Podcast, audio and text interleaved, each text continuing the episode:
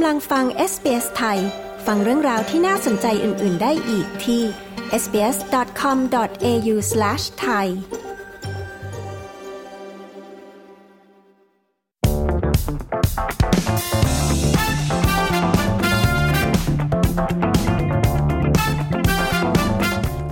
คุณผู้ฟังคะในช่วง 2-3 เดือนที่ผ่านมานะคะ มีภาพยนตร์เรื่องหนึ่งที่ได้รับการกล่าวถึงในประเทศไทยเป็นวงกว้างนะคะ โดยเฉพาะการกล้าที่จะนำเสนอประเด็นทางการเมือง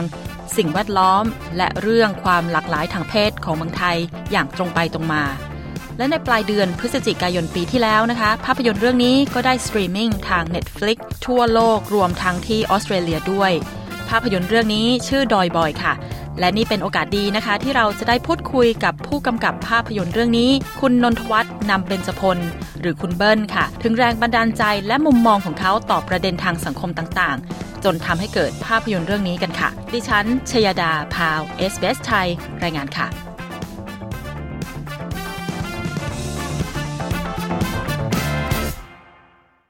วัสดีค่ะ คุณผู้ฟังตอนนี้เราอยู่กับคุณเบิ้ลนนทวัฒน์นำเบญจพลนะคะ ผู้กำกับภาพยนตร์เรื่องดอยบอยค่ะสวัสดีครับ คุณเบิ้ลตอนนี้ก็น่าจะยุ่งมากเหมือนกันนะคะ เดินสายสัมภาษณ์ก็นิดหน่อยฮะแต่ว่าเริ่มเริ่มดีขึ้นแล้วฮะในช่วงเข้าใหม่ๆก็จะยุ่งกว่านี้นิดนึงตอนนี้ก็เริ่มมีเวลาเริ่มมากขึ้นครับค่ะ ไม่ทราบว่าคุณเบิ้ลสนใจประเด็นเรื่องคนชายขอบเนี่ยค่ะมาตั้งแต่เมื่อไหร่ แล้วก็อะไรที่เป็น จุดประกายทำให้สนใจเรื่องนี้ค่ะ จริงๆมันไม่ได้เริ่มจากประเด็นว่าฉันสนใจว่านี่เป็นชายขอบนะหรืออะไรเงี้ยครับที่ผมไม่เคยคิดเลยว่ามันคือชายขอบหรืออะไรเงี้ยครับแต่เพียงแต่ว่าแกนจริงคือว่าผมเวลาผมเกิดคำถามหรือข้อสงสัยอะไรบางอย่างแล้ว ไม่สามารถหาคำตอบได้เท่าไหร่นักในในในสื่อหรือในโลกออนไลน์ครับผมก็มักจะ พยายามลงไปหาคำตอบด้วยตัวเอง ผ่านสื่อภาพยนตร์ที่ผมสามารถที่จะทำมันได้นะครับ ทีนี้ถ้าถามว่าประเด็นเหล่านี้เนี่ยผมเริ่มสนใจมาตั้งแต่เมื่อไหร่ก็ต้องย้อนกลับไปตั้งแต่ตอนช่วงตอนช่วงทำหนังเรื่องแรกเรือฟ้าตัดประเด็นสูงเมื่อสิบปีที่แล้วสิบกว่าปีที่แล้วนะครับ ตอนนั้นก็ ก็เหมือนเป็นเด็กก็เหมือนคนคนหนึ่งที่ไม่ได้สนใจการเมืองขนาดนั้น แต่ว่าการเมืองไทยช่วงนั้นเนี่ยมันค่อนข้างที่จะร้อนแรงมีมีหลากหลายฝ่ายมีมีประท้วงอะไรเกิดขึ้นปิดถนนอะไรเกิดขึ้นอะไรเงี้ยฮะก็รู้สึกว่ามันเริ่มส่งผลกระทบเข้ามาในในชีวิต แล้วก็แล้วก็เริ่มที่จะศึกษาเริ่มอ่านว่ามันเกิดอะไรขึ้นนะครับแล้วก็ตอนวันหนึ่งเนี่ยผมก็ไปออกกองแล้วผมก็ไปเจอทหารหนุ่มคนหนึ่งที่เขาเพิ่งปลดประจำการมา แล้วก็มาทำงานเป็นทีมอาร์ตอยู่ในกองถ่ายนั้นนะครับแล้วก็ได้พูดคุยกันเขาก็เล่าให้ฟังว่า เขาถูกส่งไปสามจังหวัดชายแดนภาคใต้เขาก็ถูกส่งมาสถานการณ์ชุมนุมแสดงที่ที่ราชประสงค์นะครับแล้วผมก็รู้สึกว่าตื่นเต้นมากเพราะว่าทุกทีเนี่ยเวลาผมรับรู้เรื่องพวกนี้รับรู้จากสื่อเท่านั้นแต่ว่าเขาเนี่ยได้ไปอยู่ในพื้นที่จริงเท่านั้นเลยครับแล้วก็เลยสนใจที่จะทำสารคดีชีวิตของเขาเขาก็เล่าให้ฟังว่าเขาเราจะกลับบ้านเกิดเขาช่วงสงกรานที่จังหวัดศรีสะเกษที่อยู่ติดกับชายแดนไทยกัมพูชาเนี่ยครับเราก็ เลยขอเขาตามกลับบ้านไปด้วยช่วงสงกรานต์แล้วก็นั่นเป็นครั้งแรกที่ผมได้ออกมาจากกรุงเทพเกินหนึ่งสัปดาห์นะฮะก็เปิดหูเปิดตามากเลย มันก็เออเหมือนเป็นโดยทั่วไปปกติแล้วเนี่ยเวลาพูดถึงประเทศไทยอย่างเงี้ยในหัวผมเนี่ยก็จะมีแค่แค่กรุงเทพอะฮะแต่พอได้ไปอยู่ที่ชายแดนที่จังหวัดศรีสะเกษเป็นเวลาเดือนกว่าเนี่ยก็รู้สึกว่าประเทศไทยมันไม่ได้แค่นี้นะมันมันมีอะไรมากกว่านั้นเยอะ โดยเฉพาะบริเวณชายแดนเนี่ยมันมีทั้งเรื่องของคอนฟ lict มีทั้งเรื่องของการผสมผสานระหว่างวัฒนธรรมหลากหลายไงฮะตัวอย่างเช่นเอทหารที่ผมไปทำถ่ายด้วยเนี่ยเขาก็พูดได้สามภาษาเลยแบบไทยขแมลาวอย่างเงี้ยเป็นต้นฮะแล้วก็ก็ทุกอย่างก็ตื่นตาตื่นใจไปหมดเลยทีนี้เนี่ยผมก็เลยตั้งใจไว้ว่าเออหลังจากนี้ก็คิดว่าอยากจะ explore ชายแดนให้มันทั่วประเทศไทย แล้วก็คิดว่า โลกมันกว้างใหญ่มากก็อยากจะ explore มันทั้งโลกเลยถ้าจะสามารถถ้าไปไปได้ครับ ตอนที่ออกไป explore นะคะ ชายแดนแต่ละชายแดนของประเทศไทยเนี่ยมันมีความแตกต่างยังไงกันบ้าง สมมติว่าชายแดนภาคเหนือที่ติดกับพม่าลาว กับชายแดนภาคตะวันตกที่ติดกับแค่ฝั่งพม่า แล้วก็ชายแดนภาคใต้คือบริบทต่างๆกันเนี่ยคุณเบิ้ลคิดว่ามันมีอะไรที่เหมือนหรือว่าต่างกันยังไงคือในเรื่องของวัฒนธรรมเรื่องของ ในเรื่องของศิลปะศิลปะวัฒนธรรมก็ต่างกันแล้วครับก็แค่แค่วัดที่เห็นอย่างเงี้ยครับถ้าเป็นแถวชายแดนที่ศรีสะเกดเนี่ยวัดวัดหรืองานศพหรือวิธีกรรมต่างๆเนี่ยมันก็จะมีส่วนผสมกับกับประเทศกัมพูชา ซึ่งศิลปะอะไรมันก็จะเป็นแบบโซนนั้นมิกซ์เข้าไปหรือแม้ถ้าภาคเหนือมันก็จะมิกซ์เป็นโซนเหนือแค่แค่ศิลปะก็ต่างกันแล้วฮะแล้วก็การใช้ชีวิต หรือทัศนคติหรืออุปนิสัยอะไรก็ก็ก็ต่างกันนะฮะเพราะผมรู้สึกว่าพื้นที่มันเชฟคนเชฟทัศนคติคนเหมือนกันนะฮะแล้วก็คอนฟ lict ทางด้านสังคมวัฒนธรรมก็ก็ต่างกัน อาหารการกินก็ต่างกัน คือในความต่างทั้งหมดมันก็จะมีความเหมือนกันตรงที่ว่ามันก็มีความโสสมของความเป็นเป็นไทยที่มันเข้าไปผสมกับวัฒนธรรมเหล่านั้นอยู่ครับนึกออกไหมถ้าคือเป็นไทยเบสแล้วก็จะมีมีวัฒนธรรมต่างๆที่ผสมเข้ามาค่ะ ใช่ครับ อย่างเรื่องดอยบอยเนี่ยค่ะ คุณเบิ้ลคิดมาตั้งแต่แรกเลยไหมคะว่า ว่าจะใช้เรื่องคนชายขอบมาดำเนินเรื่องเอาจริงๆ อย่างทุกวันที่ทำเสร็จแล้วก็ผมก็ยังไม่ไม่ไม่ไม่ได้คิดว่าสิ่งนั้นคือคือคนชายขอบเนี่ยก็คือเป็นคนปกติทั่วไปนี่แหละจริงแต่ว่าคนอื่นอาจจะมองว่ามันคือคนชายขอบการนะฮะเรื่องมาถึงว่า ทีนี้ถ้าถามว่าผมคิดว่าเป็นคนชายขอบมาผมไม่ได้คิดตั้งต้นจากสิ่งนั้นนะครับผมแค่คิดตั้งต้นจากสิ่งที่ ผมสนใจแล้วก็หาคำตอบไม่ได้ง่ายโดยปกติในตามสื่อตรงนั้นเอง ซึ่งจริงมันเกิดจากตอนผมทำดินไร้แดนเมื่อสี่ห้าปีที่แล้วตอนนั้นก็คือเริ่มจากการ explore ภาคเหนือแหละว่าอยากทำหนังเรื่องหนึ่งแล้วก็ยังไม่เคยไป explore ที่ภาคเหนือเลยไงฮะแล้วผมก็เริ่มจากเชียงใหม่จากเชียงใหม่เชียงใหม่เชียงราย เพราะว่าผมก็ไปเที่ยวบ่อยนะฮะไปบินไปกลับเชียงใหม่เชียงรายอยู่เรื่อยๆทีนี้ พอมาเที่ยวก็ไม่ได้รู้สึกหรือเห็นถึงการมีอยู่ของคนไทยใหญ่ขนาดนั้นนะฮะแต่พอรู้ว่ามีการมีอยู่ของเขาเนี่ยหลังจากนั้นก็เห็นเขาอยู่ตลอดเวลารอบกายเลยเป็นพนักงานเสิร์ฟบ้าง หรือทำก่อสร้างหรืออะไรก็เห็นอยู่เรื่อยๆก็เลยรู้สึกเกิดคำถามขึ้นมาแล้ว ว่าเอ๊ะมันเกิดอะไรขึ้นทำไมคนไทยใหญ่ถึงมาอยู่ที่ภาคเหนือของไทยเราเยอะขนาดนี้ก็เริ่มหาข้อมูลไปแล้วแล้วสุดท้ายก็ได้มีโอกาสได้เข้าไปถ่ายที่ ริเวณรักกันชนที่จังหวัดเชียงราย เป็นรักกันชนระหว่างไทยกับพม่าซึ่งเป็นค่ายแคมป์ของกองกำลังผู้ชาติไทยใหญ่ไงครับแล้วเราก็ไปแล้วเราก็ตัวปกติของการทำถ่ายคดีผมก็ต้องการก็ผมก็ต้องสัมภาษณ์ก่อนสัมภาษณ์ผู้คนโดยรอบเป็นการแคสซิ่งไปในตัวไงฮะแล้วมันก็จะมีคำถามหนึ่งที่เขาตอบขึ้นมาถามเรื่องความฝันอะไรเงี้ยครับถามว่าฝันจะเป็นอะไรฝันจะเป็นอะไรซึ่งเคยถามนี้กับกับเด็ก ในกรุงเทพเหมือนกันเด็กวัยรุ่นในกรุงเทพเหมือนกัน ซึ่งคำถามนี้ก็นำมาใช้ถามกับเป็นเขาถือเป็นเด็กวัยรุ่นที่เป็นทหารอยู่นะฮะก็พอถามว่าฝันจะเป็นอะไรทำในกรุงเทพก็จะแบบ ผมอยากเป็นนั่นหนูอยากเป็นนี่บางคนอยากเป็นหลายอย่างจัดจนงงว่าจะเป็นอะไร แต่ว่าพอถามคนที่เอ่อที่เขาอยู่ที่รัฐกันชนเนี่ยเขาก็ก็มีความ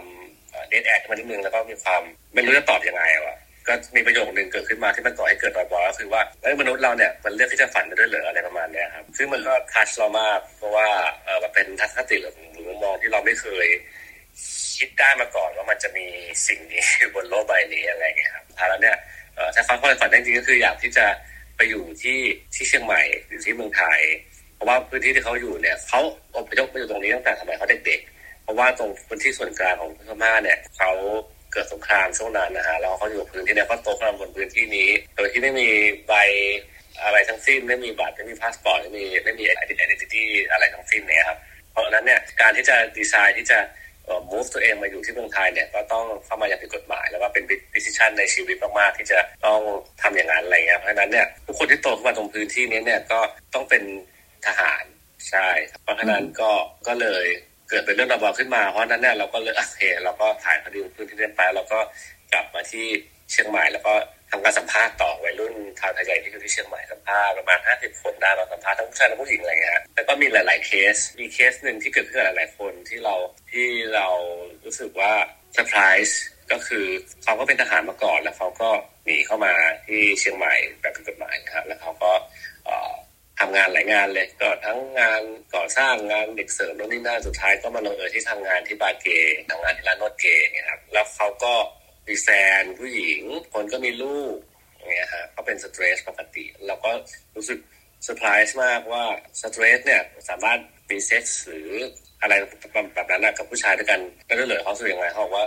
ก็เอามาอยู่หนังเองตอนแรกก็รู้สึกแปลกๆนะฮะแต่ว่าพอทำทำไปก็ชินเนี่ยมันก็มาอยู่ในบทก็รู้สึกว่าเออมันเป็นประเด็นที่ในหนึ่งคนเนี้ยมันรวมประเด็นไว้หลากหลายมากเลย เราก็เลยสนใจมากก็มีทั้งเรื่องของเอ่อ gender ประเด็น gender เรื่องของการข้ามแดนเรื่องของชนชั้นเรื่องของการเมืองคอนฟ lict ทางการเมืองของครามคือมันรวมอยู่ในนี้หมดเลยในหลายองค์ประกอบแล้วมันก็อยากที่จะทำเป็นสารคดีนี่แหละ แต่ว่ามันทำแล้วมันยากกับสารคดีที่แบบที่เราอยากทำนะครับเพ ราะว่ามันเป็นเรื่องที่ถีบมากๆการที่ต้องถ่ายหน้าเขาหรืออะไรหลายๆอย่างแล้วก็พอหนังเสร็จออกมาแล้วเนี่ยพอมันอยู่ในพื้นที่จริงหรือสถานการณ์จริงเนี่ยมันก็ทำให้เราเป็นคนทำหนังเราไม่อยู่ตรงนั้นหรอกเพราะฉะนั้นเนี่ยเราก็เสร็จเสร็จก็เสร็จของเราไปแต่ว่าเขาอยู่ตรงนั้นอยู่ครับถ้ามันหนังมันเสร็จออกมาเนี่ยมันอาจส่งผลกระทบต่อชีวิตประจำวันของเขาเพราะฉะนั้นเนี่ยเราก็เลย split โปรเจกต์ออกเป็นสองโปรเจกต์โปรเจกต์หนึ่งก็เป็นสารคดีที่ทำเสร็จไปแล้วดินไร้แดนกับอีกอันหนึ่งก็ทำเป็นดอยบอยที่มันเป็น fiction แล้วก็รวบรวมสิ่งที่เรา research ไว้ทั้งหมดหลากหลาย ไม่ใช่แค่เรื่องเพศอย่างเดียวนะเรื่องทั้งหมดที่เราสนใจที่เรารวบรวมมาแล้วเราก็เอามาสุมใส่เข้าไป แล้วก็ไอ้การสุมใส่เข้าไปแล้วก็การ rearrange แล้วก็การเขียนมันเข้าไปเป็นเรื่องแต่งเนี่ย มันก็กลายเป็น fiction ขึ้นมาคือเรื่องดอยบอยครับค่ะ อะไรที่เป็นส่วนที่ยากที่สุดในภาพยนตร์เรื่องนี้ค่ะจริงมันยากทุกขั้นตอนนะครับเพราะว่า มันทั้งยากแล้วมันทั้งมีข้อดีด้วยเพราะว่าผมทำสารคดีมาจนมาจนชินแล้วนิดนึงเพราะนั้นเนี่ยพอมันชินแล้วเนี่ยมันก็ค่อนข้างที่จะไม่ได้ยากขนาดนั้น แต่ว่าความสดความใหม่มันก็จะหายไป แต่ว่าพอมันเป็นดอยบอยเนี่ยมันทุกอย่างมันใหม่หมดเลยเอ๊ะอันนี้มันคืออะไรมันมันต้องแก้ไขปัญหาอะไรยังไง มันจะอารมณ์เหมือนตอนผมกลับไปทำหนังเรื่องแรกๆเมื่อสมัยสิบปีที่แล้วครับเพราะนั้นเนี่ยความสดความใหม่มันก็จะกลับมาถามว่ายากอะไรมันก็ยากตั้งแต่การเขียนบท พัฒนาบทเลยใช้เวลาหลายปีมาก การที่จะหาคนสนใจมาช่วยกันทำให้มันเกิดขึ้นจริงได้รวมไปถึงใน process ต่างๆของการเป็นหนัง fiction มันก็จะเป็นวิธีคิดวิธีการทำงานในอีกรูปแบบหนึ่งนะครับเพราะฉะนั้นเนี่ยมันก็มันก็ยากไปหมดเลยแต่ความยากมันก็ทำให้ผมสนุกแล้วก็รู้สึก refresh อีกครั้งหนึ่งค่ะ คือถามในฐานะของคนดูหนังเนาะไม่ได้เป็น expert ไม่ได้เป็นแบบผู้เชี่ยวชาญด้านหนังนะคะแต่ว่าเป็นคนชอบดูหนัง จะรู้สึกว่าอย่างเรื่องดอยบอยเนี่ย คุณเบิ้ลอาจจะเหมือนกับว่าที่บอกกันนะคะว่า split ออกมาเป็น2โปรเจกต์นะคะ เอามาจากที่มันเป็นสารคดี real ๆ เป็นแบบเรื่องจริงของคนนะคะแล้วก็เอามาทำเป็น fiction เป็นหนัง เพราะฉะนั้นเวลาที่ตัวเองดูนะคะ จะรู้สึกว่ามันไม่ได้จะต้องเป็นความซับซ้อนมาก คือเหมือนกับว่ามันไม่จำเป็นจะต้องอุ้ยตรงนี้มีสัญลักษณ์เพื่อที่จะให้ตีความมากมาย ค่อนข้างที่จะตรงไปตรงมาเนี่ยค่ะ อันนี้คือเป็นความตั้งใจเลยไหมคะ ถ้าถามว่าตั้งใจให้เป็นออกมาไหมถ้าตั้งใจจริงบอกว่าตั้งใจจะอยากให้ทุกคนดูดูสนุกอยากจะ เพราะว่าเราเราเคยทำอย่างเรื่องสถานะเชื้ออย่างเงี้ยครับก็เป็นสารคดีนะแต่ว่าแต่ถ้าหนังเก่าผมมันก็จะมีความเป็นสตรัคเจอร์art house เขาเรียกว่า art house นี่ก็คือ ผมก็จะพยายามทดลองอะไรนู่นนี่นั่นของผมไปอะไรเงี้ยครับซึ่งมันก็เหมาะแล้วมันก็มันก็พูดถึงประเด็นเรื่องสังคมนะปัญหาสิ่งแวดล้อมไงครับมันก็เหมาะสำหรับการฉายใน festival อะไรเงี้ยแต่พอมาฉายเมืองไทยอย่างเงี้ยครับก็มีหลายคนที่เขาสนใจประเด็นเหล่านี้ แต่เขามาดูหนังแล้วเขาไม่ get โครงสร้างวิธีการเล่าแบบนั้นขึ้นมาอะไรเงี้ยผมก็รู้สึกว่ามันก็ทำให้ผมกลับมาคิดว่าเอ้ยสุดท้ายเนี่ยไอ้การที่เราทำหนังแล้วมันประเด็นทางสังคมแล้วมันสื่อสารยากกับคนดูอย่างเงี้ยมันมันควรหรือไม่ควรอะไรขนาดไหน พอถึงดอยบอยเราก็จะพยายามที่จะก็ยังคงไว้ทุกแบบที่เราชอบนี่นแหละเรื่องรูปแบบเราจะเสนอแต่ว่าอยากให้ทุกคนดูสนุกแล้วก็ทุกคนดูเข้าใจด้วย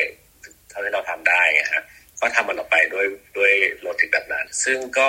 80%ก็จะดูสนุกแล้วก็เข้าใจได้ง่าย แต่ก็ยังมีอีก20%ที่รู้สึกว่ามันงง มันช้าสัญญาเยอะแยะ ก็มี เพราะนั้นเนี่ยผมรู้สึกว่า เรื่องรสนิยมหรือมุมมองเนี่ยมันก็เป็น subjective สำหรับใช่ใช่รสนิยมเฉพาะบุคคลด้วยว่าจะแบบถูกจริตกับหนังแนวนี้ไหมอะไรอย่างนี้ประมาณนี้ใช่ซึ่งบางคนมองก็จะมองว่ามันสัญญาเยอะแยะเลยต้องตีความเต็มไปหมดก็มีบางคนก็บอกว่าดูง่ายมาก หนังเร็วมาก ก็มีบางคนดูแล้วก็บอกว่ามันช้าจังดูไม่รู้เรื่องเลยงงจังก็มีแต่ว่าก็จะน้อยกว่าคนที่บอกว่าดูแล้วสนุกมากเลยก็ก็จะมีเยอะกว่า ค่ะขั้นตอนการคัดเลือกนักแสดงอะค่ะ คัดเลือกยังไงอะไรที่ทำให้มองเห็นว่าคุณอัดเนี่ยค่ะมารับบทสอนจะทำได้แบบดีขนาดนี้เลย หรือว่าเป้เองคุณเป้เองก็ตามอะไรเงี้ยค่ะ ในสายตาของผู้กำกับนะคะ คิดว่านักแสดงคนนี้น่าน่าจะเหมาะกับบท หรือว่าแคสกันมาเยอะเหมือนกัน แล้วก็ลงเอยด้วยนักแสดงที่เป็นตัวจริงนะคะก็มี cast เยอะ cast กันมากมายหลากหลายมากครับนักแสดงหลายคนมากทั้งคนไทยจริง ๆ เลย ทั้ง นักแสดงจริง ๆ เลยที่เห็นเห็นกันเนี่ยฮะก็ถ้าเห็นตัว support cast ส่วนใหญ่ก็จะเป็นไทยใหญ่จริงๆนะฮะจะเป็นคนเหนือจริง ๆ ส่วนนักแสดงหลักเนี่ยก็เราก็ดูองค์ประกอบหลาย ๆ อย่าง ทั้งเรื่องการแสดงเองด้วย แล้วก็แต่หลักๆแล้วเนี่ยผมดูเรื่องของความมีใจกับมันดูเขารู้สึกเชื่อในบทที่เราทำขึ้นมาเนี่ยขนาดไหนเขาอ่านแล้วเขา in มากขนาดไหน แล้วเขาทุ่มเทมันให้กับเรา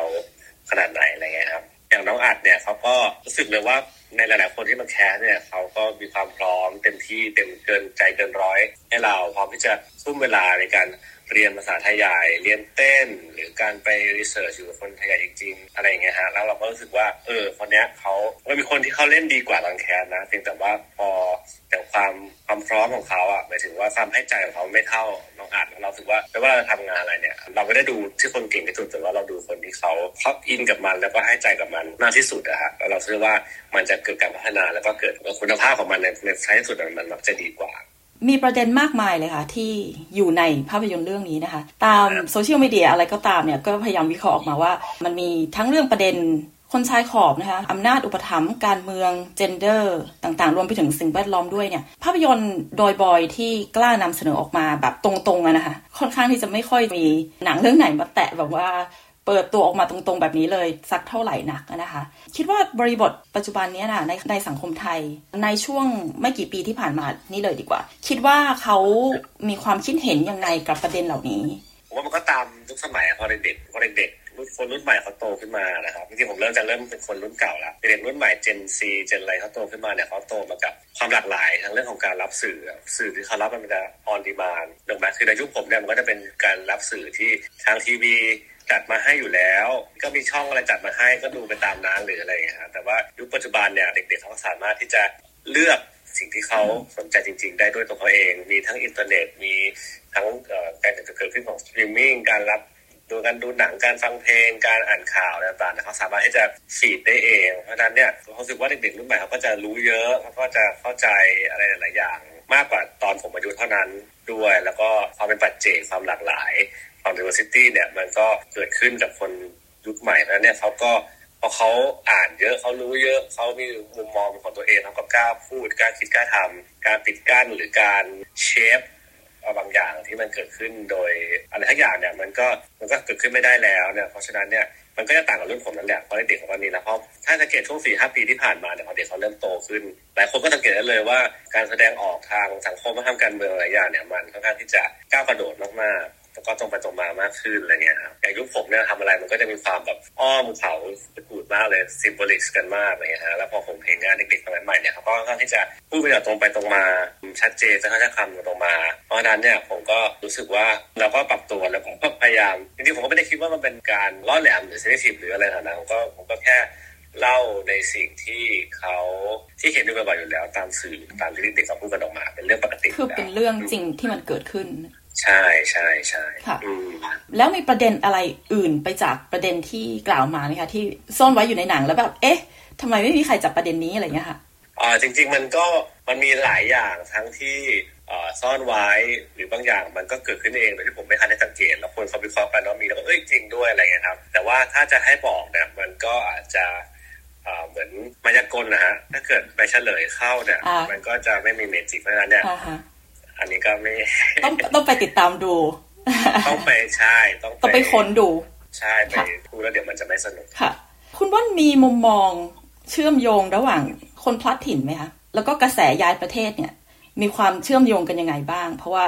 มันก็มีคอมเมนต์มาเยอะเนาะทั้งทางโซเชียลมีเดียต่างๆทวิตเตอร์ต่าง ๆ เนี่ยเขาบอกว่า เออ ดูหนังแล้วเนี่ยรู้สึกเศร้าเนาะว่าแบบประเทศไทยเป็นแบบนี้ แต่ว่ามันก็ไม่แปลกใจ เป็นเหมือนแบบเรื่องที่เขาชินอะว่าอะไรที่เซเรียลอะไรที่ไม่น่าจะเกิด หรือไม่ควรที่จะเกิด หรือไม่น่าเชื่อว่ามันจะเกิด มันก็เกิดอะไรอย่างเงี้ยค่ะในประเทศนี้ มันมันสะท้อนถึงสภาพสังคมยังไงบ้าง คนไทยใหญ่ก็ดีคนลาวคนพม่าก็ดี อาจจะอยากมาทำงานในประเทศไทย ในขณะที่คนรุ่นใหม่ของประเทศไทยเองเนี่ยก็อยากจะออกจากประเทศไปอยู่ประเทศอื่นเนี่ยค่ะ อาจจะเริ่มมาจากความเป็นชายแดนนี่แหละที่ผมไปมาก็เลยอาจจะสนใจความ ความเป็น on the edge ของไม่ได้แค่พื้นที่อย่างเดียวเป็นเรื่องของคนเรื่องของเจนเดอร์ เรื่องของสังคมธรรมหรืออะไรต่างๆนานาใช่ไหมฮะทีนี้ถ้าถามเรื่องการพัดถิ่นหรือย้ายถิ่นเนี่ยผมก็รู้สึกว่ามันไม่ใช่เรื่องใหม่ครับเอาง่ายๆเลยเนี่ย ต้นตระกูลผมเนี่ยทางฝั่งคุณพ่อเนี่ย ก็ย้ายถิ่นมาจากส่วนเถาเหมือนกันใช่ไหมฮะซึ่งผมว่าสิ่งทุกอย่างเนี่ยมันเบสกลับไปเรื่องเดิมเลยมันเบสมาจากเรื่องของความฝันอะไรเงี้ยครับทุกคนแหละฝันที่จะที่จะมีชีวิตที่มันดีขึ้น มากกว่าเดิมเอออยากที่จะมีทางเลือกให้กับชีวิตอะไรอย่างเงี้ยครับ มากขึ้นมากขึ้น เพราะฉะนั้นเนี่ยถ้าหลายๆคนเนี่ยเขามองว่าการซึ่งผมบอกว่าทุกคนเนี่ยทุกคนมีดีหมดนะครับไม่ว่าจะจะทำอะไรก็ตามเนี่ยอยู่ที่ว่าเราอยู่ถูกที่ถูกทาง หรือว่าอยู่ในสภาพแวดล้อมที่เอื้อกับฝันของเรามากขนาดไหน บางคนมีฝันแบบนี้ เกิดมาในพื้นที่นี้แล้วสภาพแวดล้อมเขาสามารถที่จะช่วยพุชฝันเขาให้มันเกิดขึ้นจริงได้เนี่ย เขาก็เขาก็เขาเรียกว่าฟิตอินที่จะอยู่กับพื้นที่เหล่านั้น แต่ว่าถ้าบางคนเขารู้สึกว่าฝันที่เขามีเนี่ย มันไม่ฟิตอินกับพื้นที่ที่เขาอยู่เนี่ย การนัดทินฐานมันก็เป็นเรื่องปกติอยู่แล้วครับอืมใช่ไหมใช่ก็เห็นด้วยค่ะคนที่เข้ามาที่ประเทศไทยเขาก็มีความฝันของเขาที่อยากจะมีชีวิตที่ดีกว่า ส่วนคนที่อยู่ไทยก็มีความฝันที่อยากจะไปอยู่ที่อื่น เพราะว่าอาจจะคิดว่ามีชีวิตที่ดีกว่าอยู่ไทย ก็เป็นเรื่องปกติค่ะ ซึ่งบางคนย้ายไปแล้ว นึกว่าจะดีกว่า อาจจะแย่กว่าก็มีเหมือนกัน โค้ดคำพูดของวูดอะค่ะในภาพยนตร์มันเหมือนเป็นแก่นของเรื่องไหมคะ ที่เขาบอกว่าไม่มีใครควรที่จะต้องหายไปแค่เพียงต้องการพูดความจริงเนี่ยค่ะแก่นของเรื่องมันคือเรื่องความฝันนั่นแหละฝันที่อยากจะมีชีวิตที่มันดีขึ้น อยากที่จะชีวิตที่มันเลือกได้ ถ้าถามว่าแก่นของวุฒิถ้าจะใกล้กับแก่นจริงๆก็เรื่องที่วุฒิบอกว่าเออไม่มีใครเกลียดบ้านตัวเองหรอกเพราะอยากทำให้บ้านของตัวเองมันดีขึ้นมากกว่า คุณเบิ้ลคิดว่าทิศทางของ การเมืองสังคมวัฒนธรรมไทย นับจากนี้ไปอีกสักสิบปีเนี่ยค่ะคิดว่ามันหน้าตามันจะเป็นยังไง ผมว่ามันก็เด็กๆรุ่นใหม่ที่เกิดขึ้นมา รุ่นผมก็เริ่มแก่ตัวลงทุกวันใช่ไหมรุ่นที่แก่กับผมก็ก็ก็แก่ลงหนักกว่าผมไปกันใหญ่อะไรเงี้ยก็คนที่จะมีกำลังกองชาแข็งแรง ก็คือเด็กรุ่นใหม่ที่โตขึ้นมาได้แหละเพราะฉะนั้นเนี่ยผมว่าเด็กพวกเขามีฝันนะเขาก็คงจะพยายามทำให้ฝันของตัวเองเนี่ยมันเกิดจริงๆในวันที่เขาโตขึ้นมาแข็งแรงจริงได้ด้วยตัวเองแล้วเนี่ยผมคิดว่าทิศทางของสังคมการเมืองธรรมในประเทศไทยเนี่ยมันก็ต้องฝากไว้กับเด็กรุ่นใหม่นี่แหละ ซึ่งผมคิดว่าแนวทางหรืออะไรหลาย ๆ อย่างเนี่ยมันก็เป็นไปตามเด็กรุ่นใหม่ที่เกิดขึ้น ซึ่งก็คือความความหลากหลาย ความเข้าใจถึงความต่างกัน ความการอยู่ร่วมกันอย่างมีความสุขโดยการยอมรับความต่าง ซึ่งนั่นคือสิ่งที่คิดว่าประเทศไทยจะเป็นในอนาคตนะครับ อืมไม่เหมือนสมัยก่อนที่อาจจะเขาเรียกไงอะไม่ได้เด็กผมเนี่ยโตขึ้นมาก็แบบจะทำอะไรทุกอย่างแล้วก็รู้สึกว่าคนนั้ก็ทำอย่างนี้หรือเปล่าวะเราจะทำไปแล้วมันจะเฉลิมไหมหรือว่าทำไปแล้วมันจะมันจะเขาจะมองเราเป็นยังไงอะไรอย่างเงี้ยแต่ผมว่าเด็กรุ่นใหม่เนี่ยเขาน่าจะคิดว่าฉันชอบอย่างเงี้ยฉันคิดว่าสิ่งนี้มันถูกมันดีมันไม่ได้ไปรบกวนใครเขาอย่างเงี้ยก็ทำสิ่งนั้นออกมา โดยที่เขาก็ยอมรับเวลาเขาเห็นคนอื่นที่เขาต่างกันเนี่ยเขาก็อาจจะเขาก็มองว่าเขาก็ยอมรับมันได้เพราะว่าเขา เขาเข้าใจว่าโลกใบนี้คนเรามันเกิดมาไม่เหมือนกันครับอย่างการวิจารณ์ประเด็นทางสังคมต่างๆเนี่ยนะคะผ่านงานศิลปะก็ดีดนตรีภาพยนตร์ อย่างที่คุณเบิ้ลทำก็ดีนะคะ คุณเบิ้ลคิดว่ามันมันมีส่วนช่วยขับเคลื่อนสังคมได้ยังไงบ้าง อย่างผมเนี่ยทำด้วยเริ่มจากการต้องการหาคำตอบใช่ไหมฮะต้องการที่หาคำตอบในในคำถามที่ผมสงสัยแต่ว่าผมหาไม่ได้ในประเด็นทั่วไป ทีนี้พอผมทำงานเสร็จออกมาแล้ว ผู้ชมสามารถที่จะ ได้คำตอบเหมือนที่ผมได้อาจจะไม่ได้คำตอบแต่ว่ามันเกิดบทสนทนาเกิดการแลกเปลี่ยนมุมมองทางความคิด และหลายๆครั้งถ้ามันสามารถที่จะหาคำตอบที่มันมากกว่าหรือดีกว่าที่ที่ตัวศิลปะภาพยนตร์หรือดนตรีหรืออะไรทุกอย่างที่เขาตั้งคำถามไว้ให้คำตอบไว้เนี่ยถ้าผู้ชมสามารถที่จะพูดคุยกันและเปลี่ยนความเห็นกันเนี่ยแล้วมันได้คำตอบที่มันดีขึ้นหรือใหม่มากกว่านั้น หรือมันหลากหลายมากกว่านั้นเนี่ยมันก็ถือว่าถือว่าประสบความสำเร็จ แล้วก็ช่วยขับเคลื่อนได้แล้วมั้งครับ ก็เป็นพื้นที่หนึ่งสำหรับช่วยให้ไดอะล็อกเกิดขึ้นเนาะแล้วก็มีการพูดถึงเรื่องต่างๆ อาจจะมีการแก้ปัญหา หรือว่าอาจจะมีการปรับปรุงเปลี่ยนแปลงอะไรที่ดีขึ้นในอนาคตนะคะหวังว่าใช่แต่ว่าโดยพื้นฐานแล้วไม่ได้ตั้งแต่ว่า ฉันจะต้องทำหนังเปลี่ยนโลกอะไรอย่างเงี้ยในในขนาดนั้นค่ะ วันนี้ขอบคุณมากนะคะ คุณเปิ้ลสำหรับเวลา ขอบคุณครับ สวัสดีค่ะ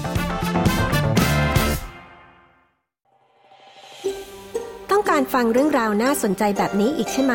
ฟังได้ทาง Apple Podcast Google Podcast Spotify หรือที่อื่น ๆ ที่คุณฟัง podcast ของคุณ